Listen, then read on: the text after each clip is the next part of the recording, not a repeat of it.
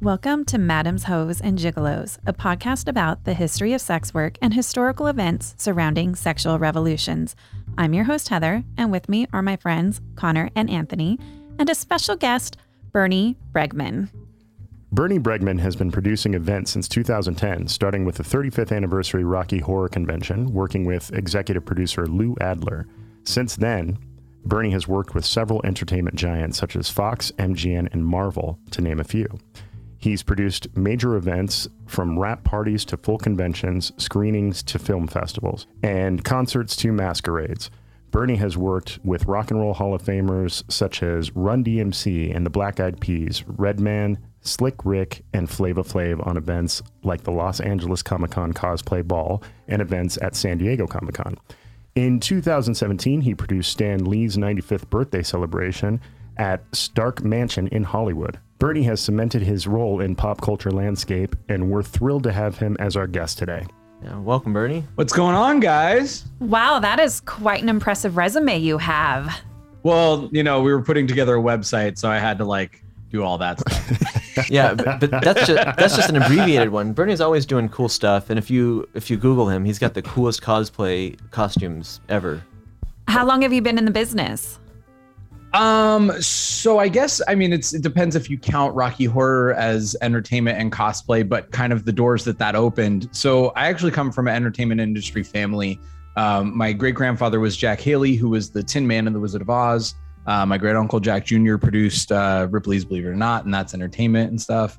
Um, and uh, you know, just slowly but surely, the call kind of tugged at me, and, and Rocky Horror was uh, was that outlet for a while, and then cosplay came along. Um, and I saw that there was uh, a lot of opportunity in cosplay uh, and conventions and things like that to to take them from counterculture and subculture into mainstream, um, and and stuff that was missing that they they deserve to have. Stuff like you know kind of uh, fandom nightlife is something that I've innovated, um, and just uh, you know more more engaging hosting at events and not just like you know the the person that's a walking almanac of a subject, but people that are going to make it entertaining and fun um, and uh, you know haven't looked back since. So uh, a lot of fun stuff. I got to work with Stan the Man. That was awesome. Um, and uh, a couple other really cool people along the way. It's been great. Yeah. So I, I've I met Bernie probably in like 1997, which was like my first time going to see Rocky Horror at the Nuart, and I think that's kind of uh, when Bernie was getting started with uh, doing the different characters, and you became cast leader around that time, right? Yeah, it was. Uh, so I took a um, an active role in the cast in 1997, um, and then started kind of working up, um, uh, taking on more responsibilities, and then I took over leadership of the cast. I want to say it was 2001, two, uh, something. It's long time ago, guys. yeah, that's almost 20 um, years. Yeah, yeah, but uh, ran the cast for the better part of the uh, the first decade of the 2000s um, produced the 35th anniversary convention in 2010, um, and uh, yeah, did uh, did about as much as one can do in the Rocky Horror community. Yeah, so for those who don't know, the Rocky Horror Picture Show is the longest running theatrical release in film history, and it established itself as a cult classic with over 46 years of midnight screenings. It's not a great movie, if you ask me, but going to see it live in a theater is a lot of fun. And my very first time, I'll never forget it um, for some reason, my friends decided that's going to be the time that, that we go to see it. And it happened to be somebody else's uh, 400th time. It was a guy named Marty who was at the, uh. the Nuart cast. do you remember his 400th time? I do. And I remember the uh, 40 pounds of rice that we dumped yeah. on people that yeah. night. Yeah, yeah, so he bought uh, he bought 40 pounds of rice and like 400 uh, uh, tortillas and toilet paper rolls and everything. It was just this big celebration, and I've done it so many times since then, probably like 80 times in a theater, and it's never lived up to that first time. Well, so. uh, well, first of all, um, how many times have have you seen it, Bernie? I definitely stopped counting. Um, it was so. Not only did I do the the Nuart Theater literally just about every week for 15 years. Right. That was every um, Saturday. Uh, that was called Sins yep. of the Flesh. That was the name of the, the cast there. So that was every Saturday. Yep. In uh, West They're still going strong. Um, but additionally, from 90, late 97 or, or early 98 uh, a cast popped up at the topanga theater um, which is long gone uh, they were called wild and untamed things and um, it was a friday night show so i could double duty and it was a cast kind of put together of some people from sin some people from midnight insanity which was the long beach show um, and it was a place where like everyone got to kind of flex a different muscle and do something they didn't do at their home show um, and so I was uh, Brad every week at Sins, and then I would come over on on the Fridays and I'd host the pre-show and play Eddie and Riff and all you know, kind of get to play around with the other characters. It was a lot of fun. Um, and that was I don't know, good a good four years of of doing double duty almost every week. Like that Wow. was my social life. Right, which means that you're seeing it you know. basically a hundred times a year. Yeah. And so in a four year span and then 50 times a year you know for a good other uh 10 11 years so it's a lot of rocky horror yeah. So yeah, and then, then Connor, you've seen it 80 times. Uh, somewhere between 50 and 100. I'm guess, just guessing 80, but I think Bernie's probably closer to like 800 to 1,000. I've seen it twice. Okay. Once once at the Nuart and, and once on video. Oh, And two different experiences It's not the completely. same watching it on video on your phone. And Heather's seen it zero times. So I was we're gonna. all over the I was gonna say I'm going to say something I've never said in a lot of years. I'm a virgin. Whoa. so yeah, we'll have to uh, maybe yeah bring you out, let you experience the uh, the magic that is Rocky Horror. Well, you know and it's, again, it's so- funny you, you you said something connor that the watching on your phone i can thinking about like how everything's evolved technology and the way we stream and, and consume content i can't imagine somebody's first rocky horror experience being on their freaking cell phone or tablet like Right. it That- just flies in the face of all of my my you know decades of sensibilities around rocky horror Well, like Connor said, um, you know, he said it's not a it's not a great movie. Um, but and, and I, I agree with that, having watched it on video. But I, I went to I went and saw the the live performance and, and movie at the Nuart first, and then I watched it again at home. Mm-hmm. And again, it's a different experience completely. So. You know I- the the experience of it is fantastic. It's one of the funnest nights I ever had in my life. Watching it in, in my room one night, like near Halloween, it was like, oh, what I should be watching something else at this moment. Yeah. But what do you think about it, Bernie? Like as cinema, not not as you know the fun, you know, being involved in the cast and, and having all the fun. And It's complete trash. You don't even need to do the setup. It's complete trash. It is a bad That's, I was- movie. that's what I was It going for. is- Thank you. There's there's not much of a plot to speak of. It's a musical, so you know you didn't really need the plot anyway. Um, it's just like a mechanism to get you to your next song. But it's got great music, and you know it. it the the beauty of Rocky is is what it meant to people and their development as a human being, um, especially their sexuality in a lot of good ways, but also some bad ways. You know, and and the community that it created. It was it was a land of misfit toys. It was the place where the unaccepted were accepted, um, and that was its true value, not not whatever was going on in celluloid. Right. Well, let's let's talk about the the movie as a movie. Before that, the year before that, there were all kinds of movies that were released in theaters. Right, there was Blazing Saddles, Young Frankenstein, The Godfather 2, Chinatown, Towering Inferno. So these were like some big movies, right? 1975, Jaws was like the highest-grossing film. Best picture that year was One Flew Over the Cuckoo's Nest. Uh, French Connection 2 came out. So yeah, these were like big, big movies, and all of a sudden comes like Rocky Horror. I've And- seen every one of those movies on that list except for Towering Inferno. Oh. By the way, Well, you've seen some really good movies then. indeed. The the Rocky Horror Picture Show uh, was actually based on a musical. Did you guys know that? Like on a Broadway I type. uh, actually did know that. yeah, it was it was called the Rocky Horror Show, and it was written in 1973 by a guy named Richard O'Brien, who was an actor. He was out of work. He wanted to keep himself busy, and uh, he wanted to create a like a humorous tribute to the science fiction and horror B movies of the 1930s through the the early 1960s. And so Rocky Horror Picture Show is kind of a parody, right? Like it's designed to be campy. It, it's got some really cheesy effects, I think intentionally, and like the props and the costumes, which is weird that it's it's become like a cult classic of people. Like if you guys have ever seen Mystery Science Theater 3000, it's fun to make fun of something that takes itself seriously. But Rocky Horror Picture They, Show they never get that from Rocky Horror, though. That's Yeah. where MST3K comes from. That's the inception of it. Right, but Rocky Um, Horror Picture Show is it's a funny, campy film to begin with. So it's like it's Yes.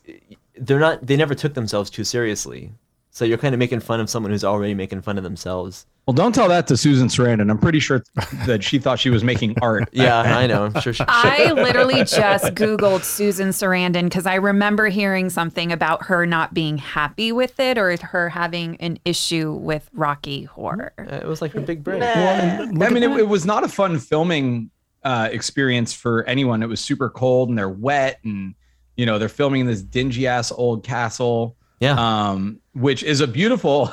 It's a kind of a running joke meme in the Rocky community. Is did you know that you can stay in the Rocky Horror Castle as a hotel now? Because we all knew the second they announced that. Um, but yeah, you uh, you can go to that castle now. But back then, it didn't. It wasn't you know the beautiful place it is now. It was not an amazingly fun experience for them. But her much has been made of like Susan doesn't like that or whatever. I think it just gets caught up in like her activism and being a little little highfalutin and stuff. And she stopped going to the conventions just because she's like yeah I, you know great i did that thing. But i've also done all these other things. By the way i have an academy award. Anyone? No? Okay Yeah, she's. I mean, maybe, maybe it's something that she'd like to forget, but you know, it was something that helped launch her, her career a little. bit. It's her, and and then of course you know the the great Tim Curry. Oh, yeah. Uh, so I mean, those are two. I thought you were going to say the great barry bostwick Yeah. no, no, one, no one's ever was gonna said say- that. I was about to Meatloaf, say, wait, what about Barry Bostwick?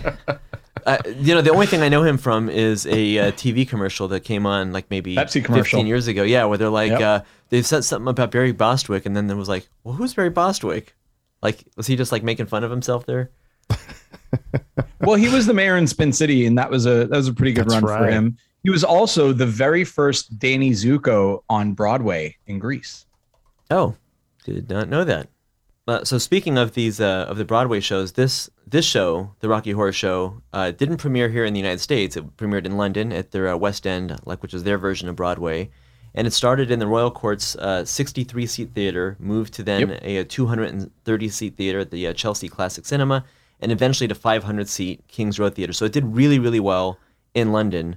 Uh, it won the uh, 1973 Evening Standard Theater Award for Best Musical, and then they brought it to the United States, and I don't think it did as well here. Like, the, but but I got to say, I like the music from the Rocky Horror Show better than than the film version. It feels in like the the Roxy cast. That's the one that I think is. is Oh, the Roxy cast is excellent, and they they do you know it's just different, right? Like my first exposure was obviously the film, but you know, in listening to the Roxy recordings and then having gone to see the show live several times uh, in various runs, uh, you know, there's different different ways they run the music and and uh, take some some liberties with the vocals and things, and they it's got a little more rock to it in the live show. Yeah, that's that's what I was thinking. It's it's a little bit more rocky, I guess. No no pun intended. but the, so uh, Bernie, how would you like to tell us the the story of the Rocky Horror Picture Show? Like let, let's start with the the plot. Um, You say that there is uh, none, uh, but uh, you know, A bunch of stuff okay, actually so, happens here, So, so- a couple of uh, average American kids just watch their friend's wedding and and they're in love too, and yada yada. Um, you know, all American apple pie kind of kind of you know early twenty somethings, maybe late teen, whatever. Uh, they uh, catch a flat tire and they see a castle in the distance, and so they want to just use the phone to call for help for their their uh, which is a running gag about the phone, and the castle doesn't have a phone. uh, do, do you remember um, where they were headed? Um, uh, I can't remember actually. they, they uh, in in the in that song "Damn It, Janet," he says, "Let's go see the man who began it." oh, right. They were going to go visit see Dr. Dr. Scott. Scott, which just didn't make Yeah. any sense that they would go visit their old high school teacher. But right. Again, non nonsensical plot. Right. Whatever gets you to the next song. right, so I don't know Um, what you guys on, do on your Saturday nights, but sometimes I like to go visit, visit like an old chemistry teacher. you know, I guess I am still in touch with my teachers, but You, Some of yeah, them- you know what's funny is that you actually are. I know. That's awesome. They end up in this castle, and it is the uh, anniv- uh, uh, the anniversary Transylvanian convention. Uh, there's the big banner in the ballroom. Um, and it's also the night that the evil scientist, Dr. Frank N. Furter, uh, is going to give birth to his Frankenstein like perfect man that he's created specifically for sexual gratification, uh, which is the, the character Rocky. Um, the, the Rocky horror is the monster, you know, the, the Frankenstein's monster, if you will. And it turns out that uh, Frankenfurter is an alien from the planet uh, transsexual in the galaxy of Transylvania. Um, and uh, there you go. Yeah. So they they wind up in this crazy adventure. You've got Eddie, who is um, uh, Columbia's boyfriend, ex boyfriend. We're not 100 percent sure there. Uh, and his brain was split in two in order to help create Rocky Horror. So there's a part of Eddie's brain in Rocky. That's what the scar is on on Eddie's forehead. Oh, Um, okay. before Frank See, killed I, him. I didn't even know that. So Brad and Janet get there. They're all sweet and innocent. The the Transylvanians are not innocent in any way, shape, or form. Frankenfurter uh, corrupts both Brad and Janet, and then Janet sleeps with Rocky. She sleeps with everyone that isn't Brad, basically. But that's fine. We're not here to slut shame. Um, and then Brad's discovering some things about himself. He kind of dug uh, getting with Frankenfurter. Um, and then Magenta and Riffraff are they're the, the maiden butler. They are like Frankenfurter's right hand people, but they grow tired of all of his antics and his uh, self gratification and and all of that stuff. So they revolt. Um, and then, spoiler alert, they kill Frankenfurter uh, before it's all said and done. They also kill Rocky Horror. Uh, they kill Columbia. I mean, just because she screamed, I thought they liked her. And then And, and, and who else shows up the whole castle blasts off into space at the end. well, who else showed up before the party ended, though? Oh, Dr. Scott Makes uh, an Dr. appearance. Scott showed up. Yeah, he makes an appearance. He figured the whole thing out, and uh, he was some kind of a rival scientist to Frankenfurter. Right, he, who's also there investigating UFOs for some reason, and by some coincidence, his nephew is Eddie. So it's like this whole thing is like they're they're all tied together, and the whole show ends. With Now, like, Eddie's a a delivery boy, right? So, so smarty Dr. Scott and uh, uh, failure delivery boy Eddie. I don't know. Who what you looks guys like are Elvis. About. This plot sounds. Uh, it, it, it sounds Amazing. like a, it's pretty ridiculous, and, and then so the whole thing ends with like a big burlesque floor show, and then they've got like a laser battle with like futuristic pitchforks, and and then it starts to get kind of weird with you know turning people into laser is so good. turning people into stone and stuff. So yeah, let's talk about the the, the music because that's obviously going to be the best part of this. The music from the Rocky Horror Picture Show is actually the first thing that I ever heard from it. My dad used to take me when he went to work in the uh, West Hollywood, Beverly Hills area. He'd drop me off at the library there, and I would like check out CDs and get to listen to stuff. And so I listened to like Dr. Demento CDs, and they had the Rocky Horror Show and the Rocky Horror Picture Show soundtrack, and I got to listen to those. And I feel like I listened to it a lot before I went and saw it in a theater because I thought that we were just going to be singing along with the regular words, and nobody did that. They all sang like different words, like they had like par- it was like a Weird Al version, but very very vulgar. that one of the most like worst moments of I don't know what's going on. I don't know. I don't. I don't have the script, but it was so much fun. Like people were yelling things at certain times, and everybody knew what to do, and I didn't know what to do except for get hit in the head with tortillas. Yeah, but you know, magical. Those got nixed in the early 2000s, but man, were they fun. yeah. You could, for Did no for no reason by the way for no reason i no one even knows how it like started i mean i'm sure one person does but you go to the theater and in the just while you're letting in and you get your popcorn and you sit down people were throwing tortillas like flat freaking frisbee tortillas throughout the theater for no it has nothing to do with rocky. Nothing.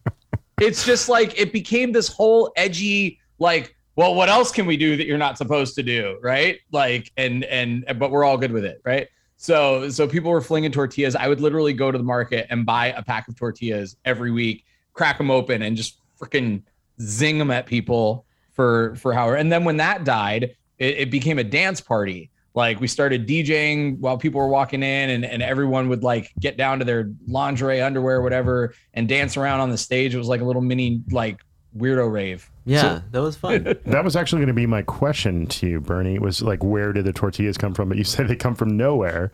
But I was sitting next. Nowhere. I was sitting next to a guy who was like, who was like a total back in my day kind of guy. He's like, back in my day, it was sliced bread. Like, I- so, so apparently there was an evolution from like you know Weber's bread to tortillas. There is a, so there's a to- there's there is a uh, traditionally you would throw toast in the theater until you know health codes and stuff started being a thing. Oh, Um, is that that is and- that when uh, Frank says uh, a toast? You know, to, a to absent toast, friends? yes.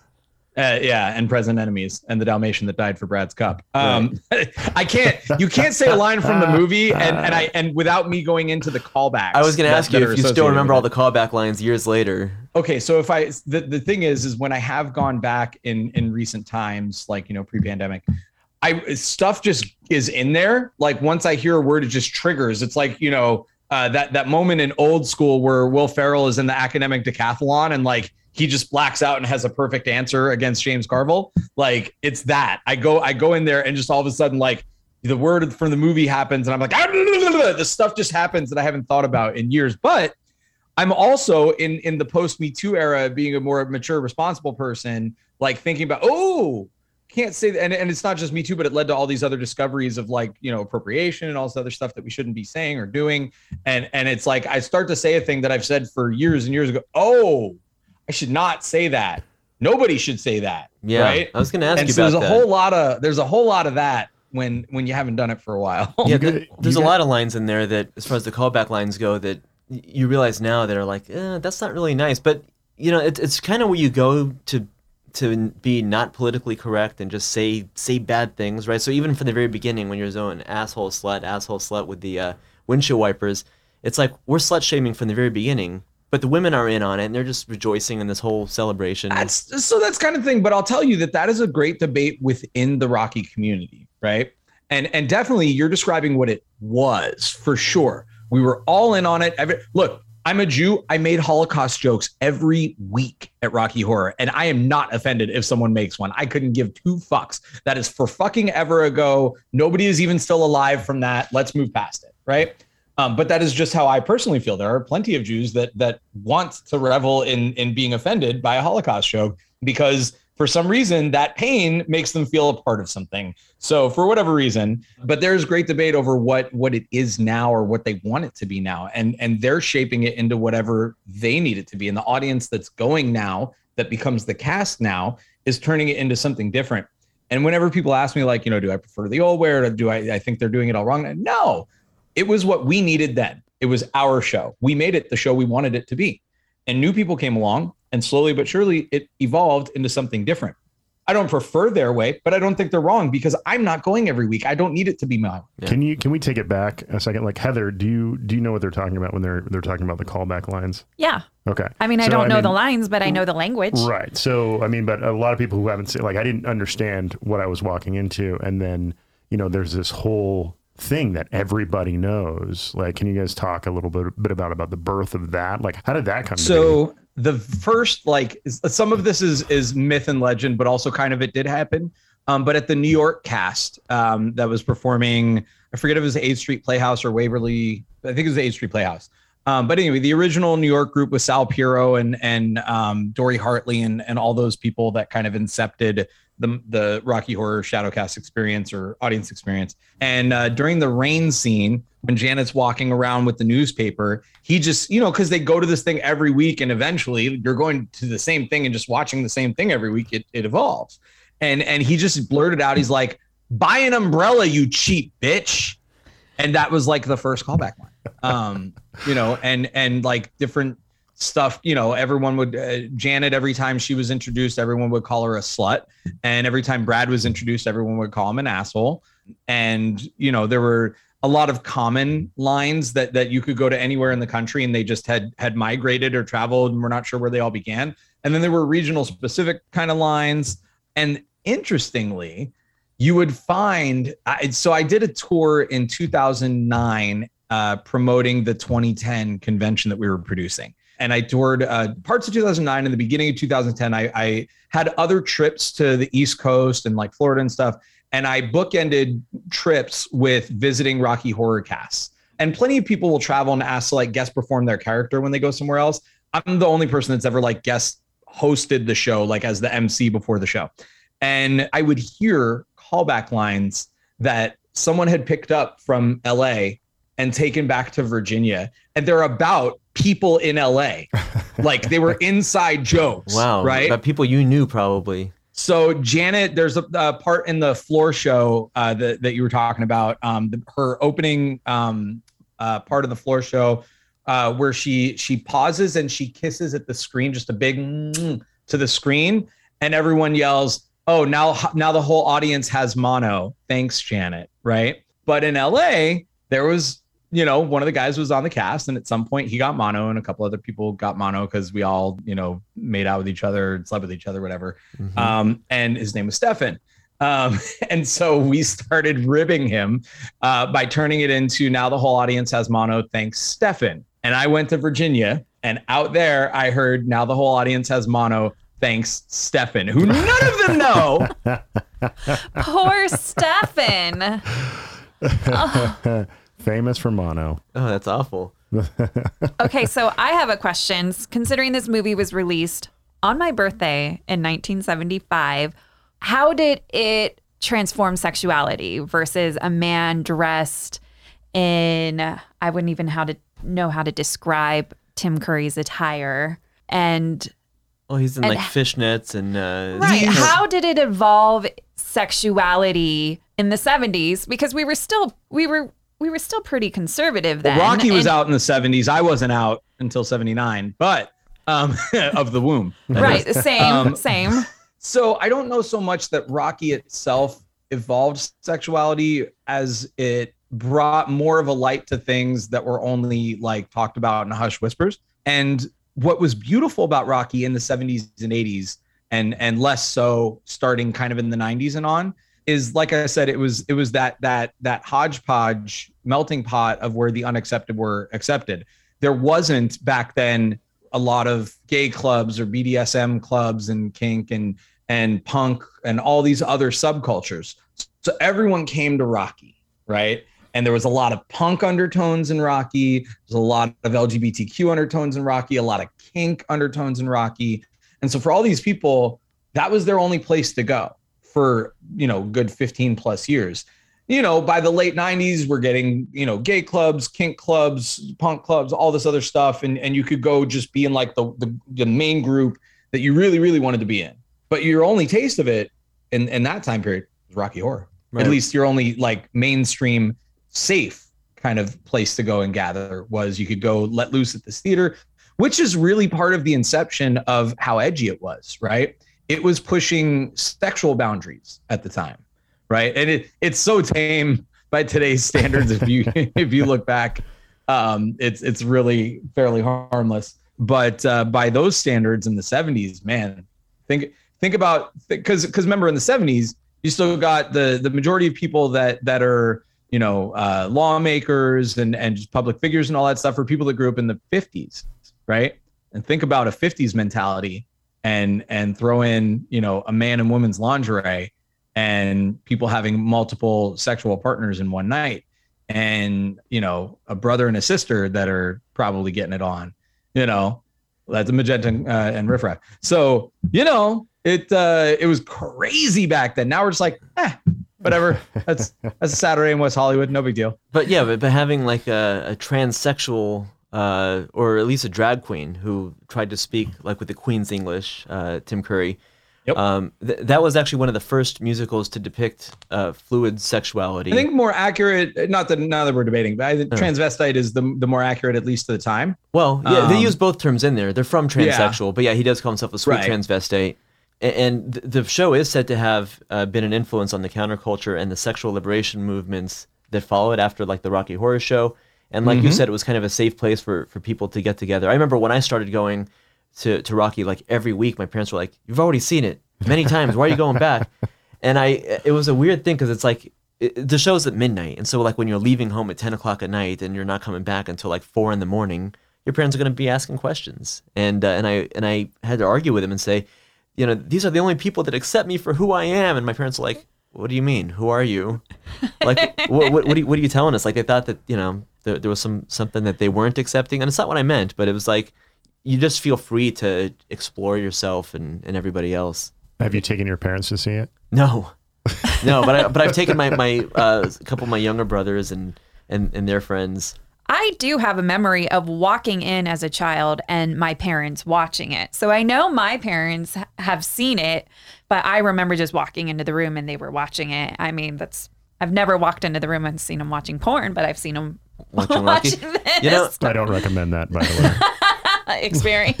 I, I saw a friend uh, the other night who told me that her first experience with, with Rocky Horror was watching it at home on TV, like with her with her parents, and her dad would shout the callback lines at the screen, and she's like, "What are you doing?" He's like, "No, that's just what you do," and he taught her like some of these like vulgar lines. I mean, she was a, a teenager; it wasn't like a little kid. What about the uh there's like there's like a, a, a cartoon that plays every time, like beforehand, right? Like Is, isn't there like some? Uh, yeah, okay, so that that was just a an LA Nuart Theater Gotcha, thing. That that gotcha. was Okay. um so you either saw Mouse Wreckers, Mouse uh, which is the two mice like screwing with the cat. Yep. It's a very famous cartoon. Um, or um uh Rockabye Bear was my favorite of the cartoons that and those all had callback Um, lines too, correct? yes, if I remember correctly.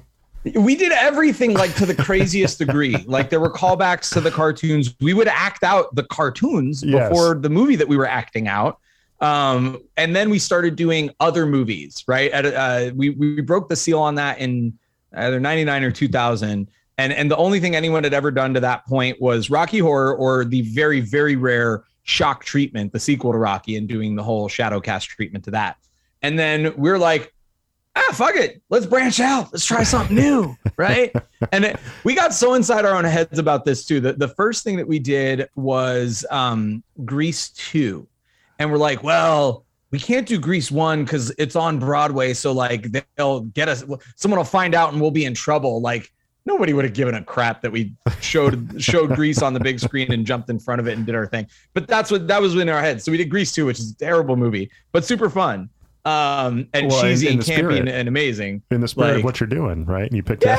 another crappy you know, we wanted it to be musical. We wanted it to be something. And then, but then we did Clue, and Clue became its own thing. It was perfect, even though it wasn't a musical. It's the perfect camp, and Tim Curry's in it, and all this. We were always looking for connections. That had to be a musical, or had to have someone from Rocky in it. And then we eventually did like, we did uh, Crybaby and Super Troopers. but and Clue is like, a great movie. yeah. Clue is awesome. And and uh, Jonathan Lynn, the writer director, came out, and Colleen Camp, who was um, Yvette. Uh, and it was a lot of fun. Um, and other casts started doing Clue. We were the first ones uh, awesome. at, at the Nuart. And then like there were all these Clue screenings in Chicago and and uh, New York and all these other places, uh, Rhode Island, RKO Army, um, doing Clue, and that became the longest running other thing besides Rocky that was Shadowcast. Um, because there would be annual clues all over the place um, until Paramount just decided they're, they they got some new legal guy that was like, yeah, I don't feel comfortable with this. There's got to be a rights issue there somewhere. Uh, we're not going to let you do it anymore. Oh. Um, and and so for I, and, you know probably ask about it these days and see if they care because I'm sure nobody that worked there five years ago is still there.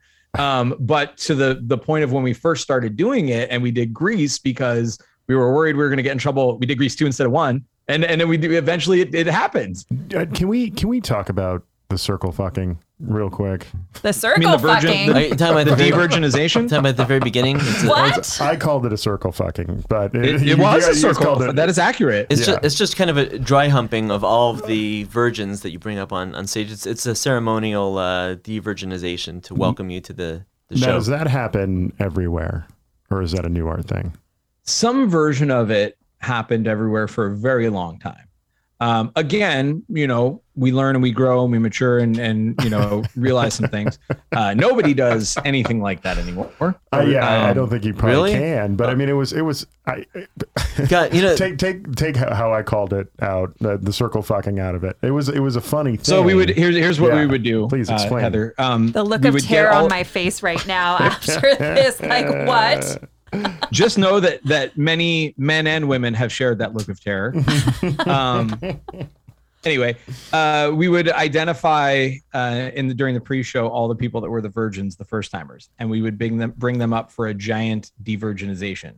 And so we would gather them all in front of the stage, um, and then cast members and regulars and anyone else that wanted to run up uh, would all run up and and get into a like interlocked chain in front of them, and then surround them and then on the count of three just start basically like jumping up it was humping them but really it was jumping up and down in front of them while, while but you know, grunting. there might have been some humping well, well Um, yeah, some loud grunting. Yeah. it was very yes uh, loud grunting and everything and so it was this weird awkward funny uh you know way to to welcome them into the group um and and then to say that we took their virginity quote unquote um and, And, it then was you get a certificate from that unauthorized guy. So That were I you got a s- certificate from. Were you circle fucked? Yes, yes, I was. So Was it a when- pleasurable experience? I for went you? with a, a bunch of, of, of friends, right? And um, as soon as they call up for for virgins, you know, uh, of course, all my friends start shoving me up that way. I don't, I don't, I don't want to go, but now I'm being forced to go. And then somebody from the cast like grabbed me and pulled me up there. And yeah, uh, it was. You know, I didn't know what to expect. I didn't know what was going to happen. But then all of a sudden, when the cast is like surrounding you, like dry humping everybody and grunting, you just start laughing. Like it's it was the funniest thing ever. because that took you by surprise. Now it actually got worse for for a couple people. For a very select uh, few, there was always one guy and one girl that was selected for a uh, what they called the virgin sacrifice, and they would put the guy on his back. we would do like a some kind of a contrived contest that was like always super sexual in nature um, and getting perfect strangers together to compete uh, as a pair to to win or just right. the best best male and best female or whatever. Um, uh, the common one is the fake orgasm contest have them fake out an orgasm. There's always a comedic twist to it. Um, you know like uh, what jason or i would do hosting at the Nuart is first we get them in line and just uh, ask them we're going to play a little game. It's called who's your who's your daddy right? So i just want to ask you a simple question what's your father's name and go down the line and get their father's name right and they don't know what's coming. Um, and then uh, we'd go okay great we now we know their names. Like so here's what we're going to have you do. We're, we're going to have you fake an orgasm while screaming out your father's name right? And everyone's like oh no it's, it's terrible right? They're grossed out it's awkward um, and and and and you know my little my twist was no no no. That's disgusting. I don't want you to think that you're having sex with your father because that that would be terrible and very illegal.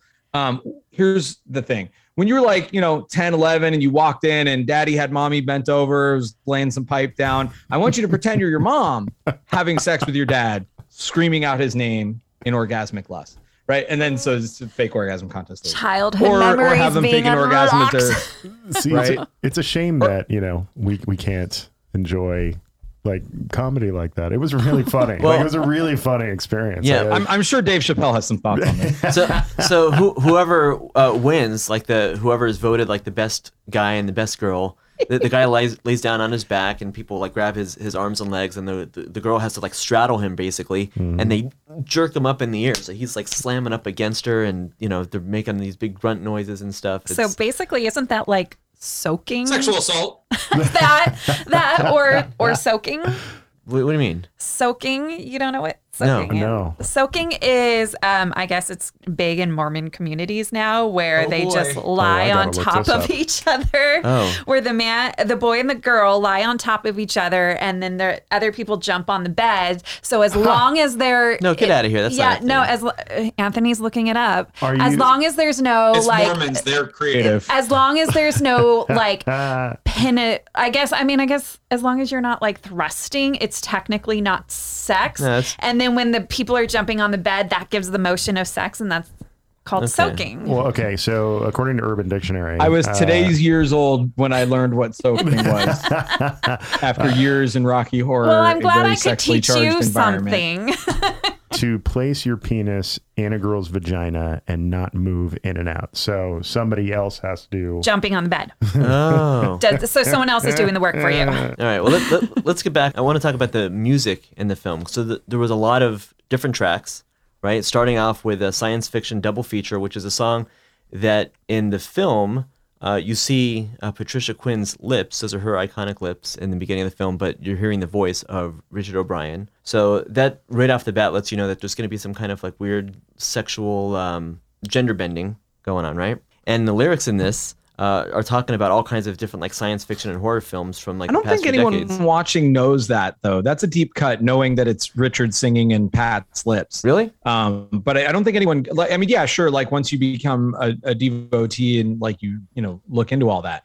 But I think like an average audience person would just come and see the lips on the screen and think that that's the lips of the woman singing. Yeah, I think it's a woman's actually voice. a woman. Yeah. Yeah. But but the lyrics are actually really cool. It, it mentions all kinds of like horror and science fiction films from like the 30s to 60s, like the the Day the Earth Stood Still, Flash Gordon, Invisible Man, King Kong.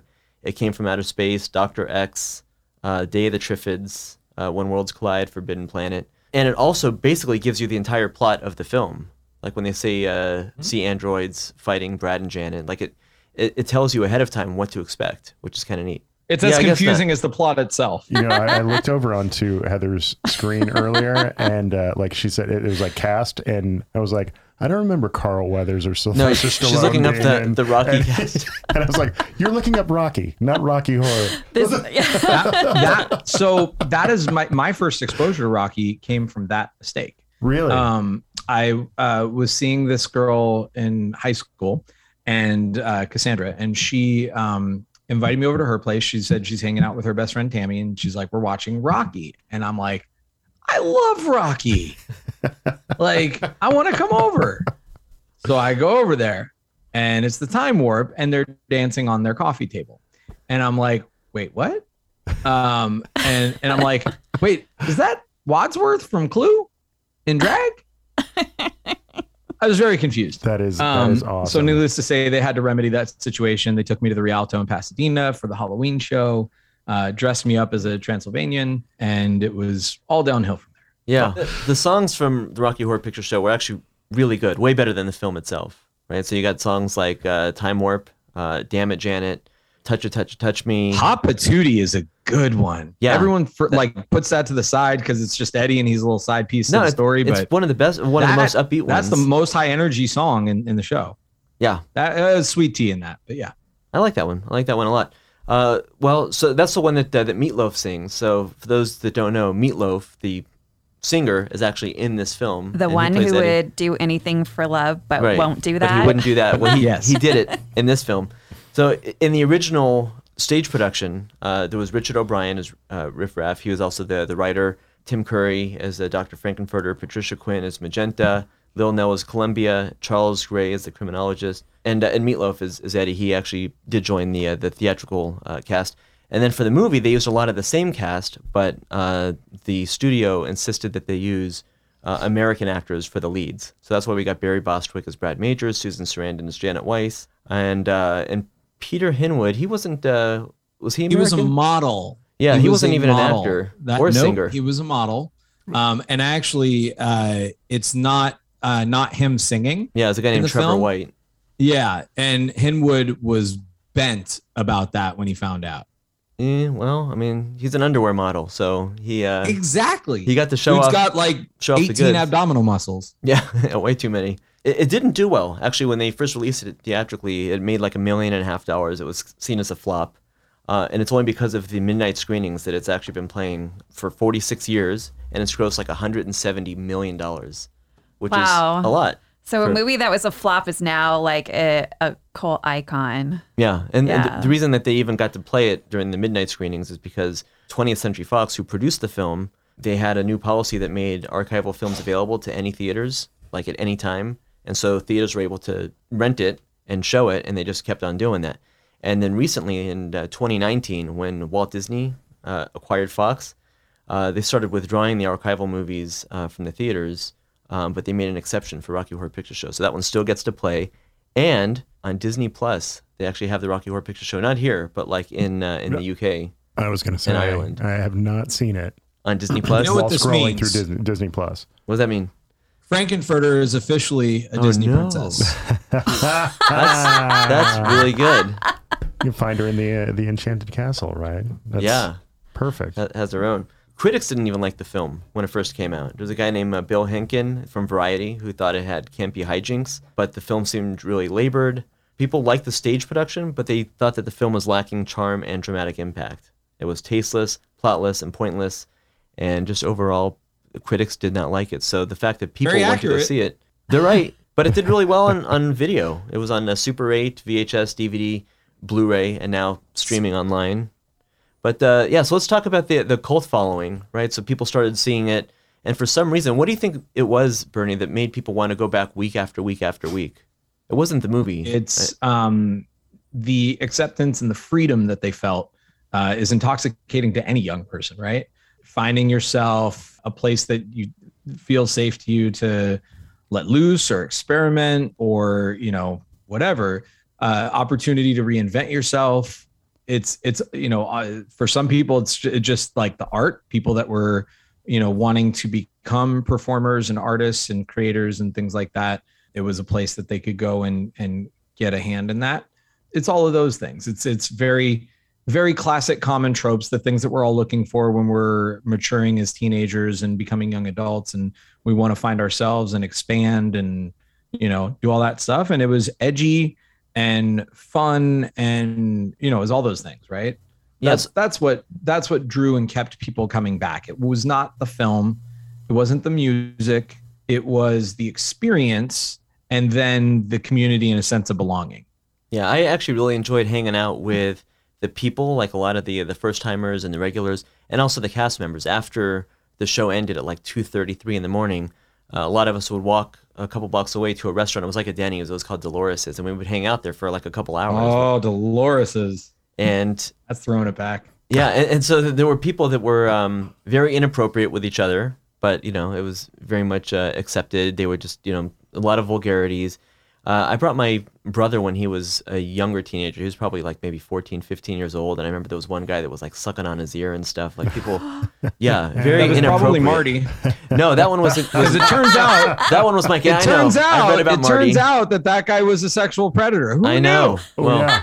I, I, I've, I've told them about Marty. he told us about Marty. I, I remember. I remember. Huh, you knew? We all look like where there's smoke, there's fire, right? like we couldn't prove anything, but like we ha- had some suspicions, and certainly if if a kid looked clearly below the 18 look there's a lot of things that that i look back at that and and i don't want to say like i full on regret because i think we did the best we could with the knowledge we had at the time and i don't i do i absolutely hate like looking back at history with today's lenses and and and judging people or things right we, they didn't know better. You can't expect them to have acted differently when they didn't have the knowledge and understanding that they have today. But that said uh, there were certainly some things we you know gave us the heebie-jeebies. Um, and so one of the ways that we played that was if someone if we knew that they were definitely for sure over 18 or they looked like they were over 18 we weren't the fucking police. It wasn't our responsibility to be doing anything about that. But we did want to have a safe environment or at least as safe as it could be at the time um, I look back on it and go, oh, a lot of things. But you know, if someone was very clearly not of age to make their own decisions, like we would make sure that that you know we kind of jumped in there and and and discouraged any kind of you know flirting or anything like that. But if someone we knew was 18 or whatever, and and somebody was just in their lap flirting, we left it to them to be an adult. Yeah. So did you save uh, Connor's brother? No, well, that, clearly not. If his if his 15 year old earlobes were getting suckled, Well, yeah, yeah, I that mean, was that's- probably my my we missed one. responsibility. That's the first move, right? You just go and start sucking on somebody's ear. That's well, my move. I, don't I. I think it's because he he fell asleep, and so when you fall asleep, people do like inappropriate things to you. I've never fallen asleep and woken up with a man sucking on my ear. Well, But consider I, yourself I hang out with the wrong people. I guess. So I mean, that's if you fall asleep because it's like you know two in the morning and you're tired. But the cast would do other things, like they would like grab a whole bunch of people and they'd walk up to you and they would all shout at the same time, "Wake the Yeah, fuck up!" I saw just that, just to like you know s- scare you. And they would shout mean things like um, during uh, one of the uh, the early songs over at the Frankenstein place when people either have like their lighters or flashlights and they're just kind of like when they're talking about you know there's a light yeah. at one point in the song, uh, a few points actually during the chorus, when they say "in the darkness," you're supposed to turn your light off. Everyone does that at the same time. And if you don't know, you're just having fun. You're waving your flashlight around, and they say "in the darkness." You see everyone else do it, but you're one second too late. Everyone's like, "Darkness, motherfucker!" People got really, really mad. that's also it's funny you bring that line up because preceding the in the darkness, we would yell the callback, "Where is Stevie Wonder?" Uh-huh. Yeah, in the everyone would darkness. yell in the darkness, which is uh, ableist humor. Um, There was, there was another Stevie Wonder callback line I remember. Do you yeah, it was. Uh, it's when they're in the elevator Yep. in between uh, uh, Sweet Transvestite and the lab scene, Mhm. um, and they're going up a few floors, and there's a quick like you know they're in between floors and it's all black. Yep. And they go, "Oh, it's Stevie Wonder's dressing room. Don't worry, he can't see it either." That was kind of the magic of it for for me, like walking in and seeing like so you guys described it pretty well uh, as far as like you didn't see high school and like college guys that you know were wearing letterman jackets it wasn't for the quote unquote popular kids Right, the It was Oh, we made fun of those guys. yeah, it was for you know the kids who were more artistic. So there was there was a, a like a, a genuine acceptance, but there was like a huge snarkiness too to it, and like just kind of both of those levels were, were so much fun. Like just walking in as an outsider and being accepted, and then being told to shut the fuck up and get up in front of the, of the stage and get fucked by cast members, was, was just so welcoming. here's the thing right? It's it's kind of it's it's kind of what connor said earlier is everyone was in on the joke. Even if you were new like you were very quickly like understanding of of the environment that you were in right? Um and you had to be like okay so i'll back it up and go obviously we didn't know as much about like people on the spectrum and some of those things that we know about now um but you had to be pretty you know not able to comprehend situations at all in real life, uh, to not know what you were walking into at Rocky Horror, like just being in line is very, very clear as a very sexually charged environment, very free environment. You know, people are walking around with like pasties over their nipples and that's it. You know, There's other and- people and- walking around with lipstick just to put mark a V on your forehead. Yes. Yes. we were writing. We didn't even ask permission, and if you said no or were uncomfortable, we gave zero fucks about it. We still wrote a big V on you in lipstick, unless you were like so uncomfortable you were going to throw down. Like that was the, the that was the line. I think that was the guy, the guy who who put the V on my forehead, who asked me if I'd seen it before. You know, because I'm a pretty large guy. You know, so I think he was he was waiting to see if I was like gonna be cool about it because he like did it and then he was kind of like, oh, is this guy gonna hit me? And I was like, oh shit, that's funny. And I just started laughing. They're like, okay, good, we can fuck with this guy. That's Yeah. good. But Yeah. you know, it, again, that that experience, and and that was the most intimidating part. I think was getting in line, and you're like, holy shit, what did I just walk into? And then you get inside and you just feel the energy, and it was just a, a blast. Yeah, just people running up and down the aisles in their underwear and doing all kinds of, uh, you know, dancing to the music. That pre-show was a lot of fun. It. You know, I I can't say half of it anymore on stage, but it was a lot of fun.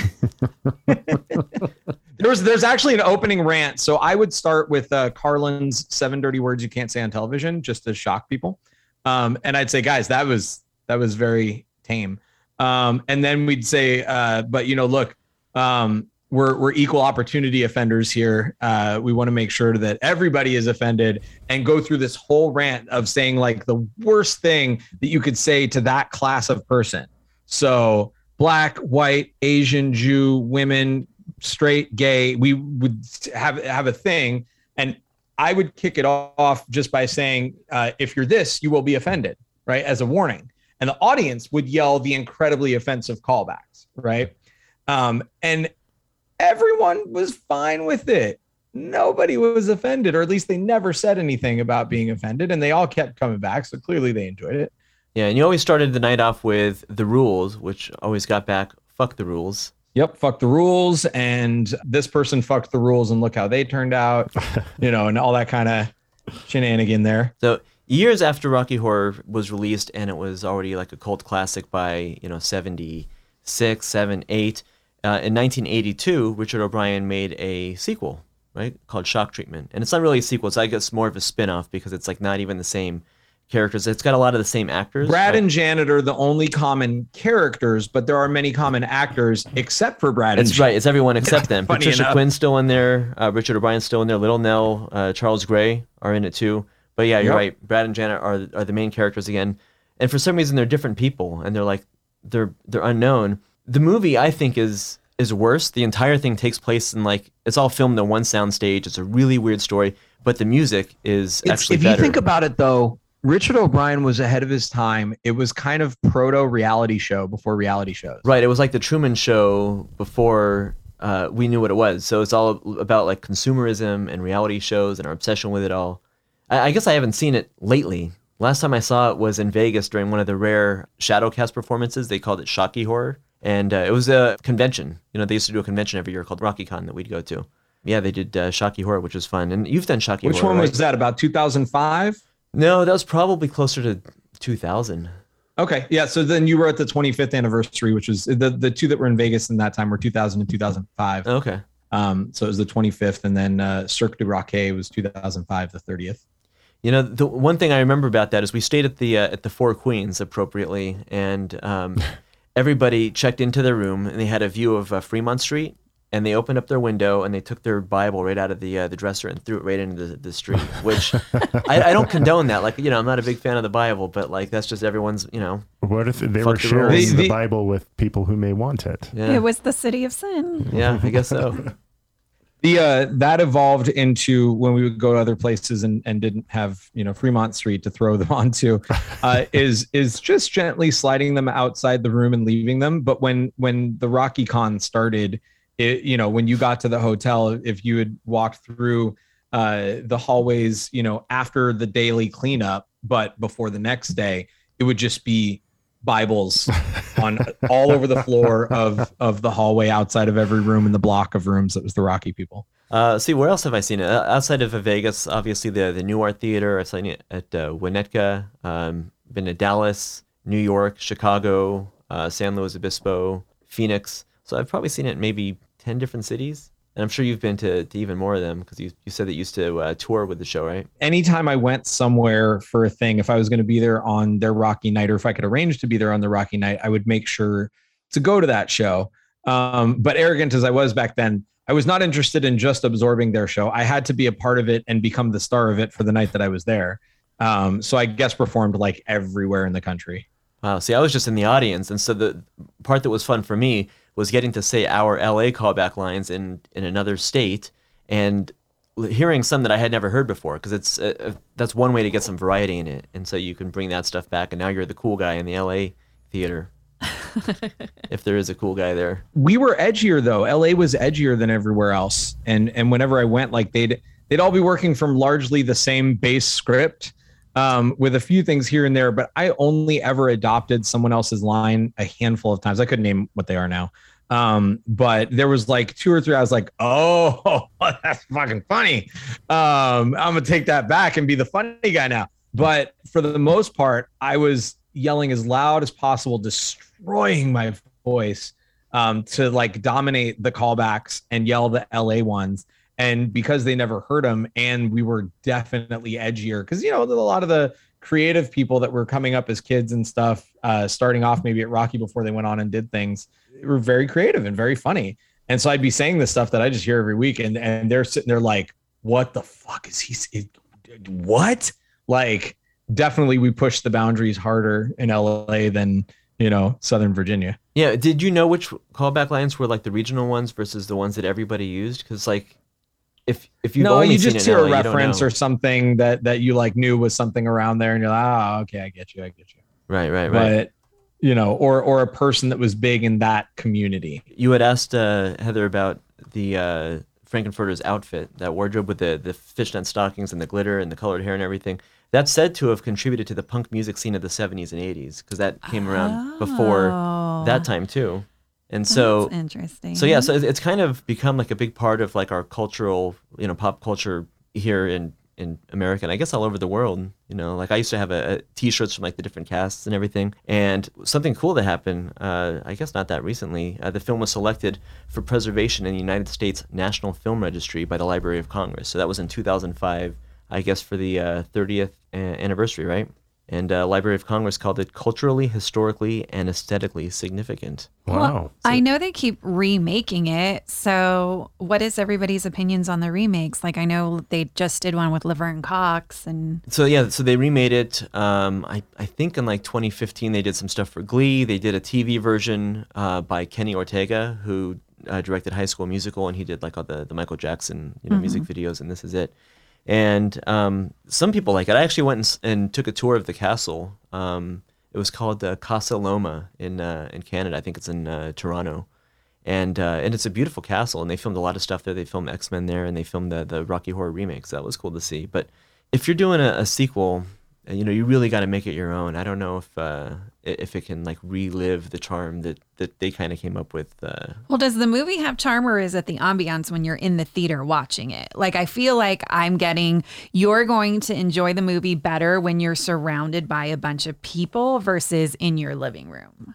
Yeah, I mean, it, you definitely go there for that. You go for experience. the gangbang. But yeah, but uh, but yeah, the, the, the movie itself is. Um, it's one of those like it's not super well done, but like if you remake it with all the the flaws, it's not as fun because they're doing that intentionally. You know. Okay. Most of the remake, uh, uh, all that kind of stuff, Glee has some fun to it. Like I love hearing different people sing those songs, right? But the remake was just like a lot of bad decisions, um, and just like why, right? Just as pure, you know. So like like it was just a pure like cash grab marketing stunt um, and I just think it was poorly cast, right? Laverne Cox was bad, really bad as as as what you know whatever we wanted Frank-N-Furter like we're holding up to and and you know we're holding them up to the the the you know huge iconic Tim Curry performance. Laverne Cox was was bad. That was a bad casting choice. So low energy and and just not what what we needed out of Frankie for having nothing to do uh, with with uh, their identity and and sexuality, any of that stuff. It was a bad performance. Um, you know, I I, w- I wanted uh, Adam Lambert was Eddie in that one. Adam Lambert would have been a fucking fantastic Frank-N-Furter, Agreed. and I would have been there for every second of that and eating it up. That right? was going to be my next question. If you could cast a remake, who are you putting in? Oh, we used to like wax poetic about that all the time. It's been a very long time. I can't even think of like real good current people that like I would do that with. No, I've got it. Um, Emma Stone is Janet for sure. Um, Emma Stone is always your go-to. no, Emma Emma Dude, Stone as like Magenta or Columbia, not Janet. that's fine, That's but better. Not wholesome enough Bernie, for that's that. better. Yeah. okay, Uh, fine. much better. But but uh, Um, but she's always Grant answer. Gustin, who is the Flash in CW as Brad. That's a good Let's call. see. Okay, it's not Tom Holland, huh? I Tom Holland, sure, they're kind of the same archetype. Um, but Grant's like taller and and gawkier the way Barry Bostwick was. He just kind of invokes Barry to me. Uh, Justin Bieber is Rocky Horror. See, I would. What about Billy Porter? Could, no, could Billy Porter be a, a Frank-N-Furter? You know what I? Uh, this is gonna be. This is sound really funny. I would go with. You know who would be Riff Raff? Benedict Cumberbatch. Fucking That would be fantastic. The cheekbones Okay. that That'd cut be through butter, fantastic. right? I like, Like, that. just looking and just the. yeah, Um, that, that's really uh, good. Yeah. you know, you know who is beautiful and looks really dumb and would be a great Rocky. Although I don't think he. Well, no, actually, Connor? also is a fantastic blonde. Henry Cavill. Really? Ah, a blonde from the uh, from The Witcher. Mwah. Yeah. Yeah. Very underrated Yeah. as Superman, by the way. Okay. That's all I'm gonna say. Very. Totally agree. really? I thought everyone loved him. Um, I don't think so. I just think the ladies love him. I think people I don't love like 'em. DC movies. Yeah. Janet, Janet Brie Larson Okay, I can see Done. that. Is she fr- perfect. from Community. looks like a younger, sexier Susan Sarandon. No. Who am I thinking of? Brie Brie- Larson is The uh, Marvel. Captain movie. Marvel. Captain Yeah. Marvel. Oh, I just like can't her. think. I can't Okay. nail it. I can't nail a goddamn Frank-N-Furter. I was like, gonna say, right off who's the your top of my head, but- Frank-N-Furter? Ah, it's so hard because, like, I think part of the shock value is, uh, is, is you know, um, seeing a straight man in drag, or not necessarily straight, but seeing a man in drag is was supposed to be part of the shock value of Frank-N-Furter and, and kind of fitting the technical definition of a trans uh, transvestite. But that that kind of leaves off some inclusion and things like that. But really, for me, it would just be about the personality. It's got to be somebody that like is a peacock. Who's somebody Right. fun that everybody loves that would love to see in any role? Owen Wilson. Okay, how about like a John? How do we feel about John? No. Yeah, No, him maybe. not Owen You're still thinking about it though, Bernie. I can see it. I can see it Will Cernan. Uh, Nicholas Hoult. Uh, Nicholas Um, Hoult is a Fury Road guy, right? Uh, he yeah, he's in that. He's in. Uh, he was Tolkien in the in the Tolkien film. He's in That's that. right. Love, um, That's right. The, the one where he's the good. zombie. Um, I forget what it's. Warm Bodies. Warm Bodies. He's in that. He's Beast in the most recent Fox X Men garbage films, but he was great. Um, Uh, Envy uh, Adams, by the way, just so it doesn't drive me insane anymore, is uh, Brie Larson's character. In there Scott you go. Pilgrim. Envy Adams. Yes. Mm. Okay. See, I would I would want to challenge it and go like a very masculine man and have him push the boundaries and step out of his comfort zone. But So, What about Keegan Michael Key? oh my god, I have the biggest crush on him. I do. I have the biggest crush. Oh, Or uh, I forget his name, but he's in um, he's in that the Zoey's Extraordinary Mixtape show, and he was in the the first two uh, Pitch Perfect movies. Skylar oh, Astin. that guy. Yeah. Uh, how about Russell Brand? oh, Russell Brand, maybe. Could he be a Frank-N-Furter? What about So Scott irritating Eastwood? though. Oh, Give me Scott Eastwood in some fishnets and some and a garter belt. Yes, I- I, I vote for Scott Eastwood. I knew exactly what was going to happen to Heather when I said Give, Scott give me Eastwood. some Scott Eastwood. David Tennant also could be a great Oh. Frank-N-Furter. yeah. Ah, okay. yeah. That'll work.